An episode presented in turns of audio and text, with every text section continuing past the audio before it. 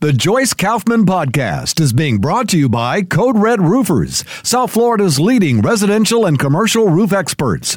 Code Red Roofers, roofers that respond. Call 844 4 Code Red or visit CodeRedRoofers.com. Well, just in case you thought the war in the Middle East or the war in Israel was over, let me give you some news. First and foremost, the State Department is now reviewing options for the possible recognition of a Palestinian state. Yep. I'm mad, but I'm going to try and not allow that to change the way I cover this story.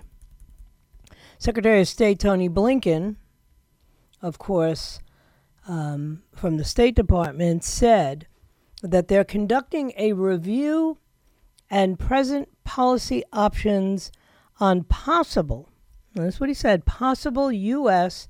and international recognition. Do we control international recognition? I'm just curious. Like, why did he include that? Of a Palestinian state after the war in Gaza. Now, you know they keep telling us that there's been no policy change but the fact that they would even consider such an option tells you that the uh, Biden administration is definitely uh, changing their very pro Israel stance. Palestinian statehood recognition is extremely sensitive, not just internationally, but domestically. Our policy for decades has been that, that we don't recognize Palestine as a state. And in the UN institutions, uh, where they do talk about Palestinian statehood, that actually our our position has always been that should only be achieved through direct negotiations between Israel and the uh, PA, the Palestinian Authority. But now we're hearing that efforts are being made to find a diplomatic way out of the war in Gaza. And that they're going to have to rethink a lot of the um, old U.S. paradigms and policies, and this according to senior U.S. officials.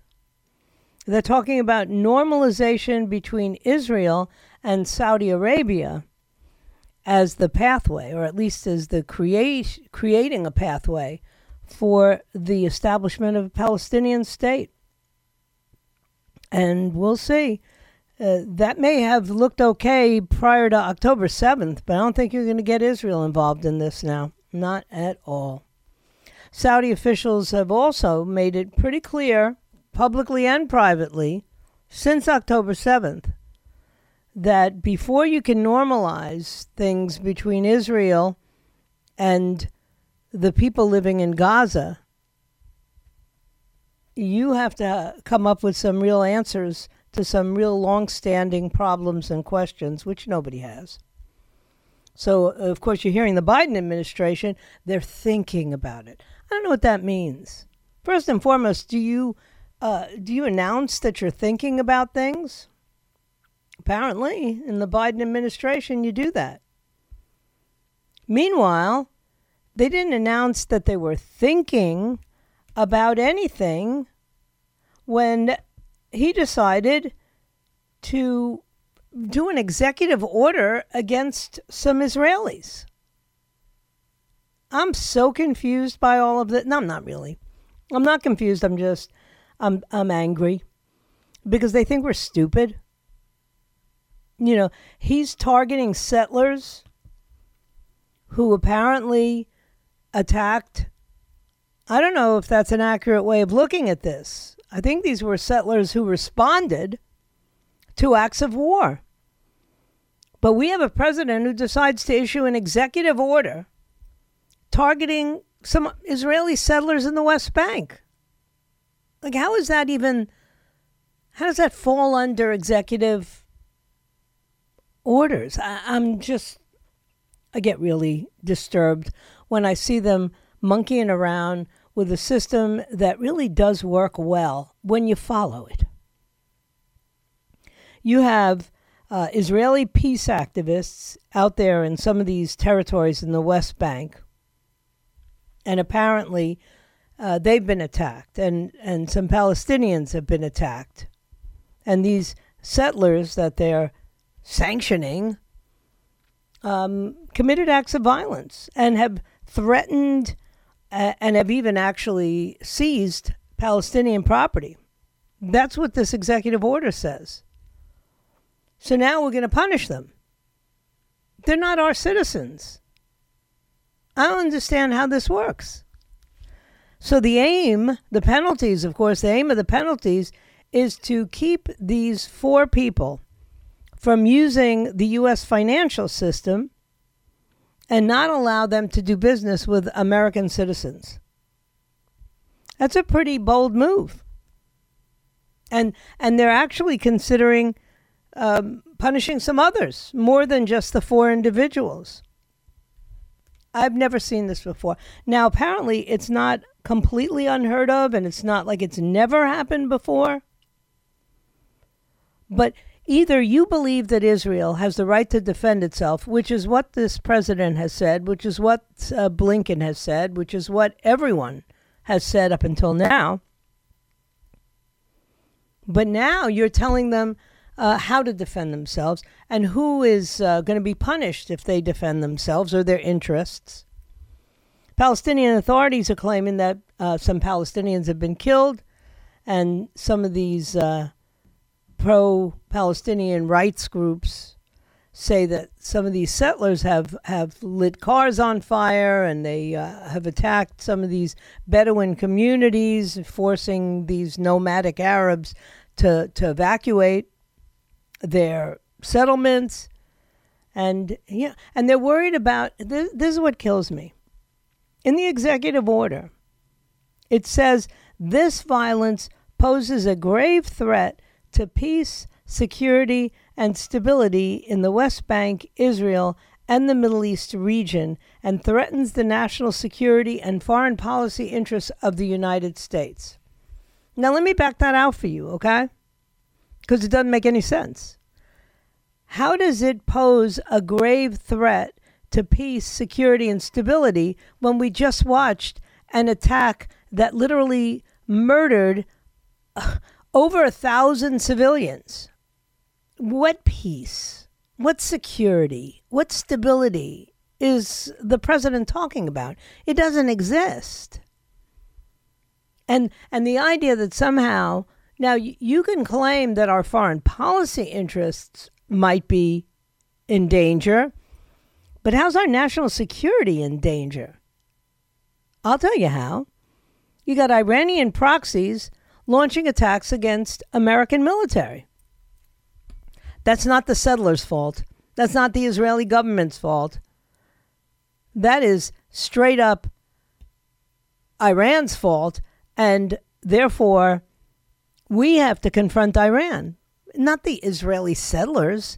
This is obfuscation of the highest order, and this is what they do. This is what this Biden administration and the Obama administration before him this is what they do. They confuse the heck out of people and they do crazy stuff that makes no sense at all so the people are going like whoa wow that's really bad you know? The the peace activists are getting uh, hurt. First and foremost the so-called peace activists endanger israel every day. And i don't understand how my national security is threatened by the peace, by the uh, settlers. It's threatened by Iran. It's threatened by Houthis. It's threatened by uh, Hezbollah. It's threatened by everybody but the Israelis in that part of the world. So we'll see. I mean, the criticism for uh, supporting Israel has been mounting against this administration. We know that. You know, certainly uh, Democrats don't want to support Israel. And liberals don't like Jews. I don't care what they say. You can dance around it all you want, but that's the truth.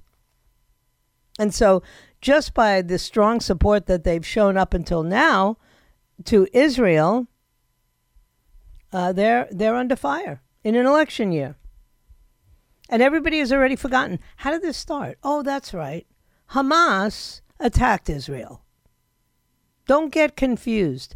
Don't let them make you believe something other than the truth. Violence by settlers should not mean, oh, we should move forward with a two state solution. It should mean don't even consider a two state solution because one side doesn't want peace. And there is no way that no at no point in time did Israel or the IDF or any of well, do they have any allies? I, I, mean, I think America and the UK and Australia say they're allies, but has anyone ever attacked Palestinians? Have have any Jewish organizations or any part of the administration of Benjamin Netanyahu or the Knesset ever launched an attack against civilians in Gaza? The answer is no. They have responded. And the Hamas puts their civilians in front of their warriors so that uh, they get killed. So, this order that says the violence by settlers undermines our foreign policy objectives. I don't even, I can, I'm not allowed to say the word that's on the tip of my tongue right now. And, uh, you know, and if this administration, if Joe Biden and who's his vice president? I know I, I know her name. I'm just trying to remember. I haven't seen her. And so, oh, Kamala Harris. If these two actually believe that right now, after October 7th, they're going to be able to sell this two state solution, and the best way to do that is to attack Israel, you know, to attack the settlers in Israel, they're stupider than I thought. And I thought they were pretty stupid. You know, so to be stupider than I thought is really quite an accomplishment. Uh, the Prime Minister of Israel, Netanyahu, has said, no, never. That's not going to happen. We're opposed to any post war plan that includes the establishment of a Palestinian state. The vast majority of settlers are just law abiding citizens. He said many of them these days are fighting, they're in the reserves, so they've been called up, they're conscripts defending Israel, who has been attacked. And uh, that's it. I don't know what the State Department is talking about, and I don't know how this falls under an executive order. I really don't the four settlers were actually identified. David Chai Hazdai, who allegedly led a riot in Huwara in which a Palestinian civilian was killed. He didn't kill him, but a civilian got killed. Einan Tangil is accused of assaulting Palestinian farmers and Israeli activists. So he's accused, not been convicted. Shalom Zeicherman was reportedly filmed assaulting Israeli activists in the West Bank. And Yanon Levi regularly led a group of settlers from the Maitarim farm outpost who apparently assaulted Palestinian and Bedouin civilians and threatened them with more violence if they didn't leave their homes. So, all of these allegations, the President of the United States enacted penalties based on these allegations. Whiskey, Tango, Foxtrot. That's all I have to say. Don't forget to download the app, the 850 WFTL app. That way you can participate in all the cool contests and uh, stay up to date on the podcast and on the news and all that good stuff. Listen to the show on your phone. Whatever you want to do, it makes it a lot easier if you have the uh, downloaded app on your phone or laptop, or just visit the website, 850WFTL.com. I'm going to take a quick break. Stay right where you are. I, I I've just I've gotten to the point where I don't I don't believe much of anything. Every single headline is so obviously produced from a particular standpoint or a particular bias that you just have to you just have to grimace. And it's as bad on the left as it is on the right. It's as bad on the right as it is on the left. There's no difference whatsoever. Of course, there's a lot more of it on the left, but the right does the same thing. Everybody does the same thing. They make these salacious, bizarre, bold claims that you can't believe anything. You really, you just have to, you just have to detach a little bit. You know, I can you imagine we're listening to James Carville again? James Carville? I mean, come on. We're talking the Clinton years. Even the Obama years feel like ancient history, but the Clinton years? I'm old, but I'm not old enough. I'm not, you know, stupid enough to think that James Carville is suddenly going to become relevant again. But they're desperate. They don't know who to go who to go after and who to use. We we cannot believe how many crazy things are happening right now that you never would have thought would happen. You have a, a Ben Shapiro you know, God bless Ben Shapiro. He's a piece of work, you know, and he's been on our station and uh, he's got a song out on iTunes. It's number one, a rap song. Uh, uh I'm, I haven't heard it. But he made a rap debut with a song called Facts, which went to the top of the charts on iTunes Store. It's sitting above, you know, the song by Justin Timberlake and the songs by Megan Thee Stallion and, and Jack Harlow. And it's basically Ben Shapiro with this uh, Canadian rap artist Tom MacDonald, and it just it's just a critique or you know a pointed rap against the culture wars and, and rap in general.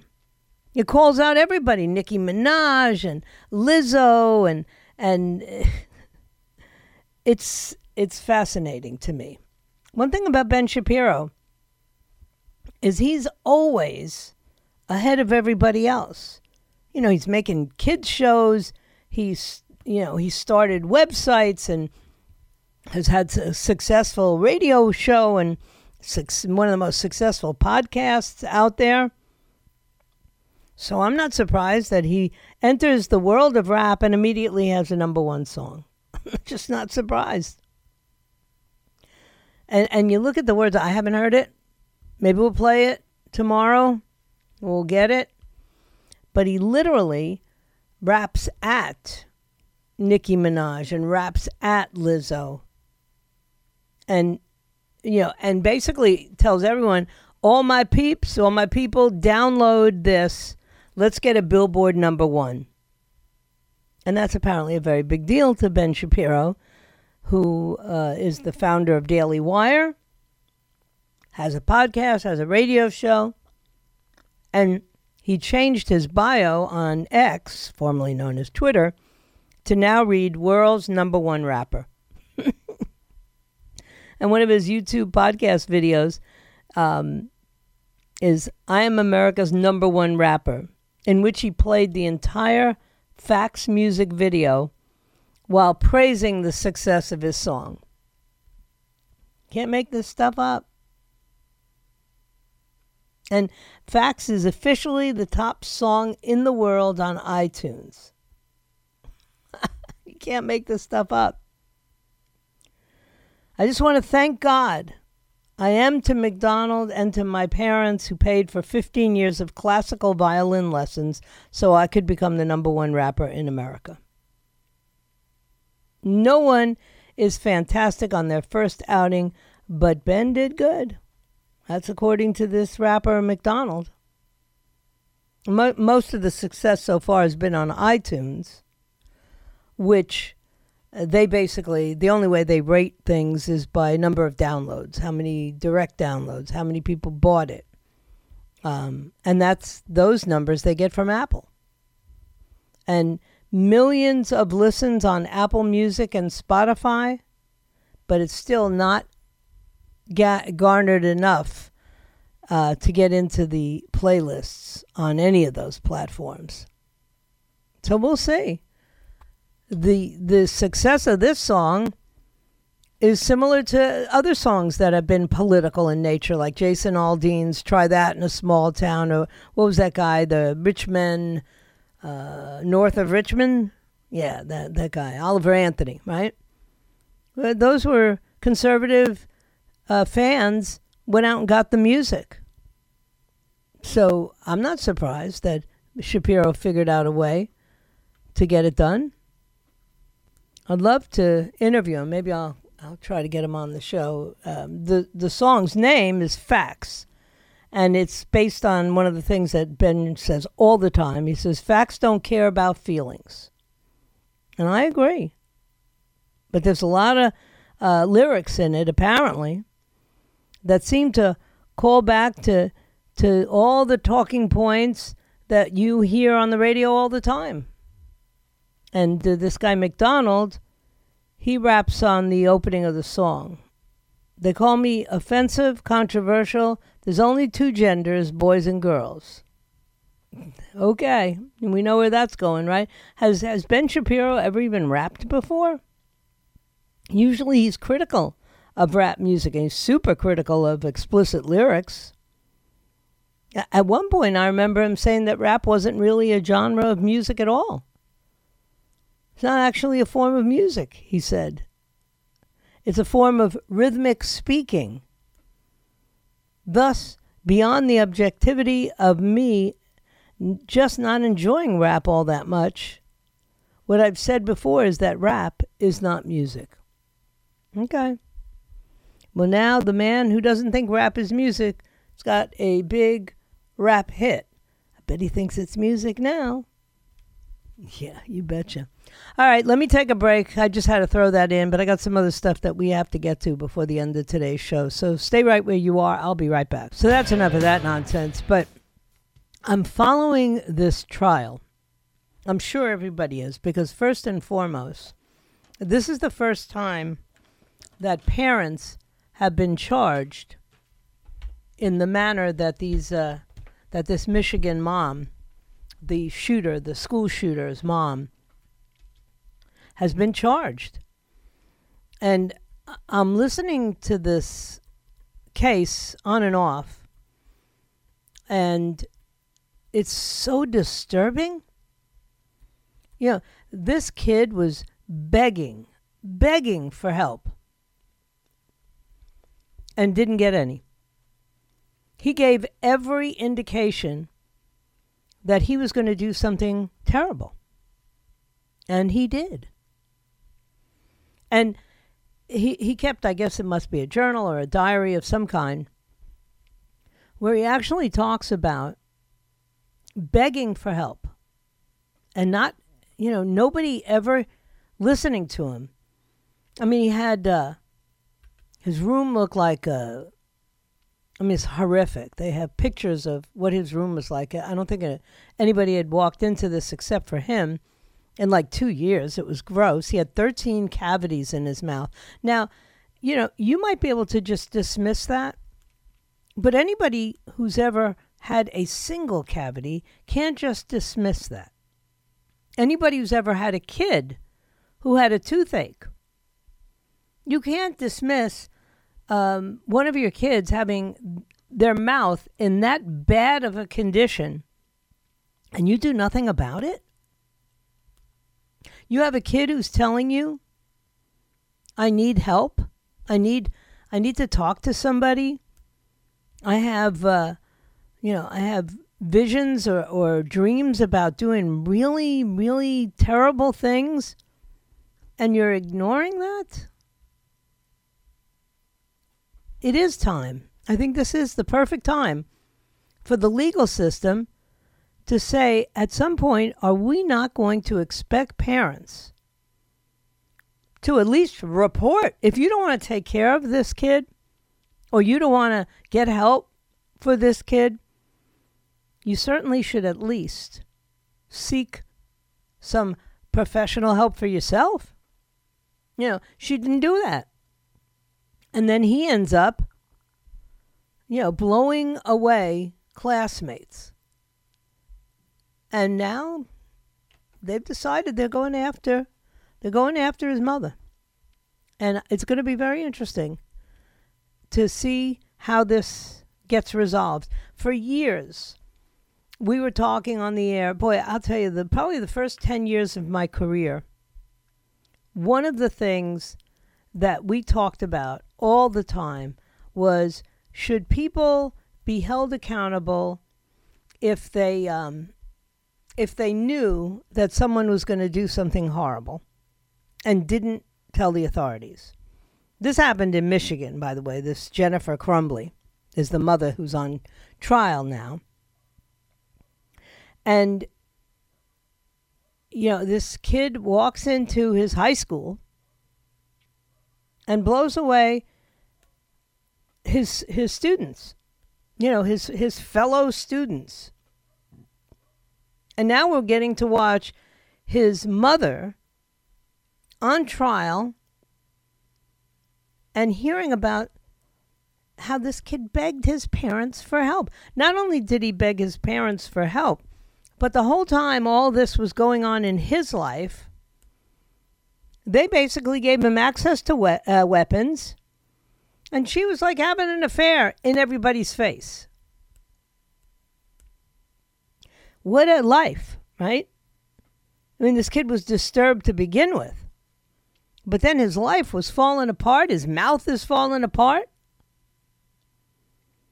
And she was so nervous after the shooting um, that something might happen to her horses. Now, mind you, she never got help for her kid, not for his mental or emotional issues, never even took him to a dentist for his cavities, right? But she was real concerned after the shooting that her horses might be targeted. And so she emptied her son's bank account before she got arrested. And she and her husband literally gave this very disturbed Ethan with his brain falling apart right in their face. They gave him access to a gun. They're the very first parents in the country to be charged in a mass school shooting committed by their child. They will not be the last. I can anticipate and predict that now, nor should they be. Now, I don't know that every instance is going to be as egregious as this one. I hope not. You know, I hope that this is a very odd circumstance that a mother and a father would participate in this kind of criminality in their home, resulting in something like a mass school shooting. But I don't know, and neither do you. I don't know how many more uh, Ethans are out there. I say that all the time. There are people and children, young people, out there in the street and I watch their behavior on these YouTube videos or you see them on the news station, you know, and you say to yourself, how could a kid get that so far from reality and nobody noticed? Nobody saw this coming. Nobody thought that it was odd. Like I think about the Columbine shooters, which is really the first instance with the school shootings that most of us really got eh, you know to see up close and personal and nobody thought it was weird when those boys were running around in those trench coats and and, and mapping out you know stairwells and all that other stuff no, n- nobody noticed i find that very hard to believe this uh, these crumbleys james and uh, and jennifer that they you can't be so stupid that this is happening in your home and you have no idea. And now it's all coming to light. You know, what you do in the dark eventually will be exposed and it will come to light. So she's watching everything come to light. You know, not just the uh, the events of that day when her 15 year old son pulls a gun out of his backpack and, uh, you know, and shot 11 people, killed four kids at Oxford High. It was four days earlier when his father, Ethan's father, took him to the range and purchased that 9 millimeter handgun. Took a bunch of pictures. The, the mother took a bunch of pictures of him at the range and put them all over, uh, you know, social media. And then she has the nerve to be sitting there in this trial saying like I I didn't do anything. I I didn't handle the gun. I didn't I didn't ha- I wouldn't have the gun, so I didn't store the gun and we kept it in a lockbox with a key that we kept in a beer stein. What? She told the jury that she was nervous. But then if you listen to some of the testimony, I, I read it, but they try to give you a sense of how it went down. She, she spoke very calmly for nearly two hours before they even had a break in the proceedings. And she, she said she was, you know, nervous and her neck was turning red and she hoped she wouldn't break out in hives. I mean, that's your big concern? Prosecutors presented his text messages from before the incident in which he told his mother that demons were throwing bowls and clothes were flying off the shelf at home. So, sounds like hallucinations to me. Sounds like some delusions to me. How do you, as a parent, not only not address that by getting the the child some help, but you hand them a gun and you take pictures of them with a gun? Really? And then she had the audacity to say, well, that what you are reading is just Ethan messing around. Apparently not. He wasn't messing around. He was in big trouble, and you did nothing to help him. He's, she said, well, you know, he thinks we've had a ghost in our house since 2015. The ghost even has a name Boris Johnson. Really? You didn't think anything was odd about that? You know, the kid wrote in this journal I have zero help for my mental problems, and it's causing me to shoot up the school. That's what he wrote. My parents won't listen to me about help or a therapist, and now I'm going to spend my life in prison and that there's a whole bunch of people out here who have about a day left to live. Oh my God. But she didn't see any mental health problems in her son. Mm-mm. She said, Oh, uh, he used to be anxious about taking tests. You know, he was anxious about what would he do after high school? Should he go to college or should he go into the military? But at no point did I think he needed to see a psychiatrist. I she needs to be prosecuted. That's all. I'm not saying that she she should uh, face a murder char- charge, but at the very least, her negligence facilitated a mass shooting.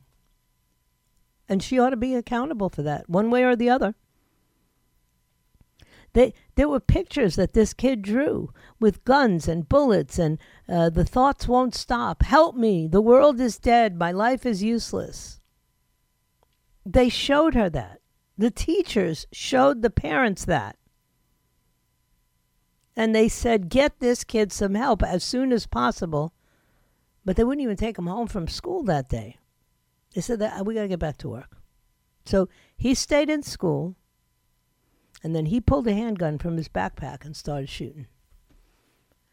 You're damn right she should be sitting in a courtroom right now. That's all I'm going to say. Don't forget to uh, stay tuned. Coming up after me is Erick Erickson, followed by Joe Pags, and then uh, Lars Larson and the Overnight Guys. And then tomorrow, Jen and Bill be back with the South Florida Morning Show first thing in the morning, and they'll wrap up this week. Can you believe it's already, we're already in February. Um, they'll be back, and then at nine o'clock, Brian Kilmeade will be back, and at uh, noon, Dan Bongino will be back, and I'll come in and finish off the week tomorrow at three o'clock. But I still have one segment left today, so don't touch that dial. I'll be right back. we have a lot of stuff that's going to be coming tomorrow.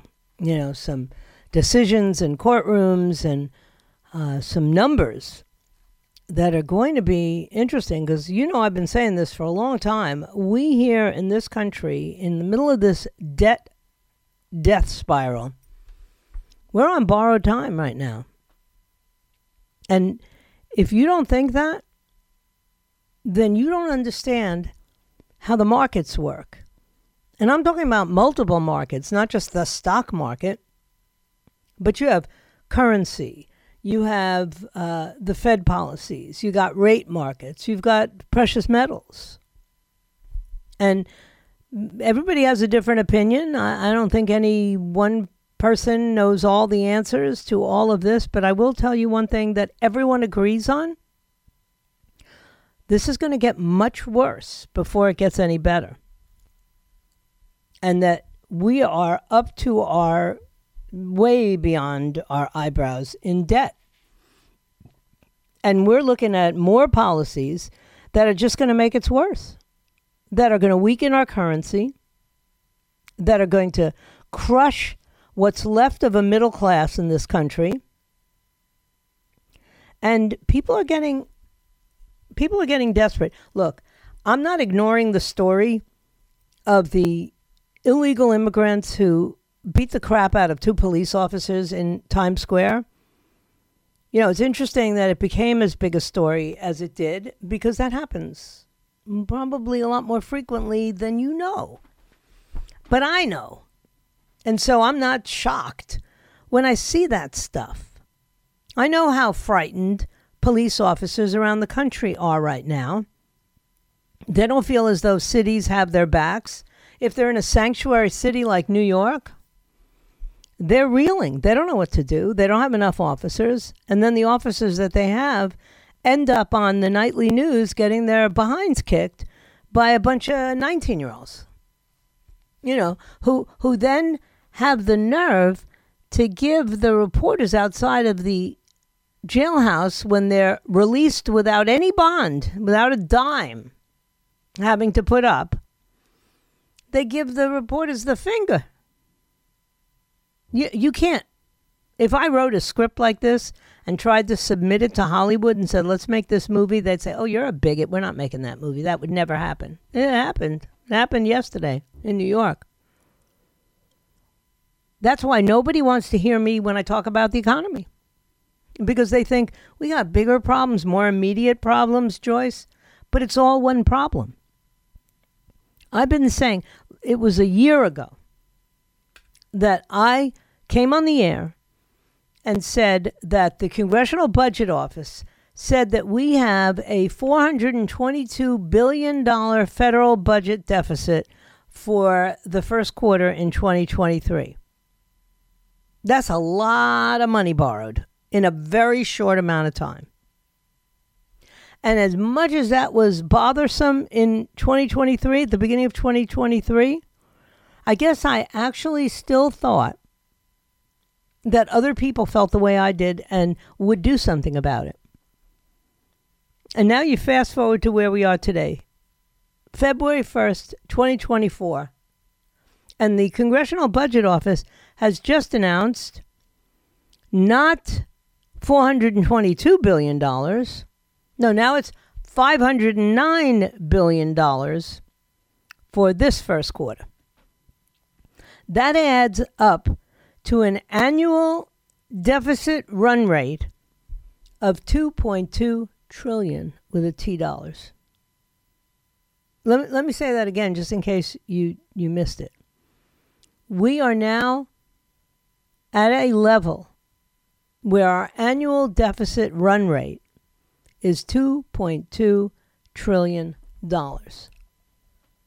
That's ridiculous.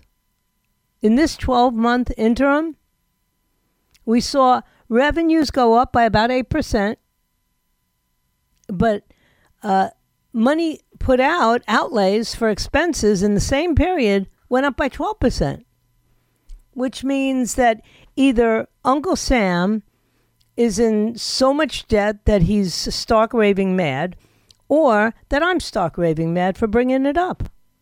But I'm not alone. There are other people talking about this. Zero Hedge is talking about it. A handful of our elected representatives are talking about it. Because this country's bar tab of debt is now racing along at a rate that is way, way bigger than our GDP. So pushing the deficit to GDP ratio towards 8% and higher, those are ratios we've never seen, except um, maybe in 2008 and then maybe a little during the beginning of, of COVID. So uh, uh, if I, if you would indulge me for a moment, in both of those embarrassing years, what followed was a disaster. It really was. And that's where we are. And this time, it won't be any different. And this time, it's actually going to be worse because you don't have to be bearish to think this. You don't need a crystal ball or even be a prognosticator to understand. All you need is a calculator and a basic understanding of history to know we are screwed. Basic math tells me that death destroys nations and it's destroying ours. So I'm going to talk about it. You may not want to hear it, but I'm still going to talk about it. Because as bad as that scene in Times Square last night was with the cops getting beaten up, mm, it's going to pale compared to what happens when we're all up against the proverbial uh, wall with this spiraling debt.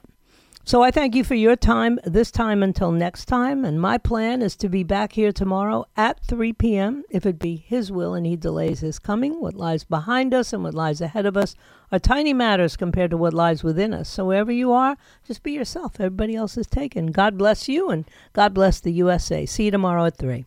The Joyce Kaufman podcast has been brought to you by Code Red Roofers, South Florida's leading residential and commercial roof experts. Code Red Roofers, roofers that respond. Call 844 4 Code Red or visit CodeRedRoofers.com.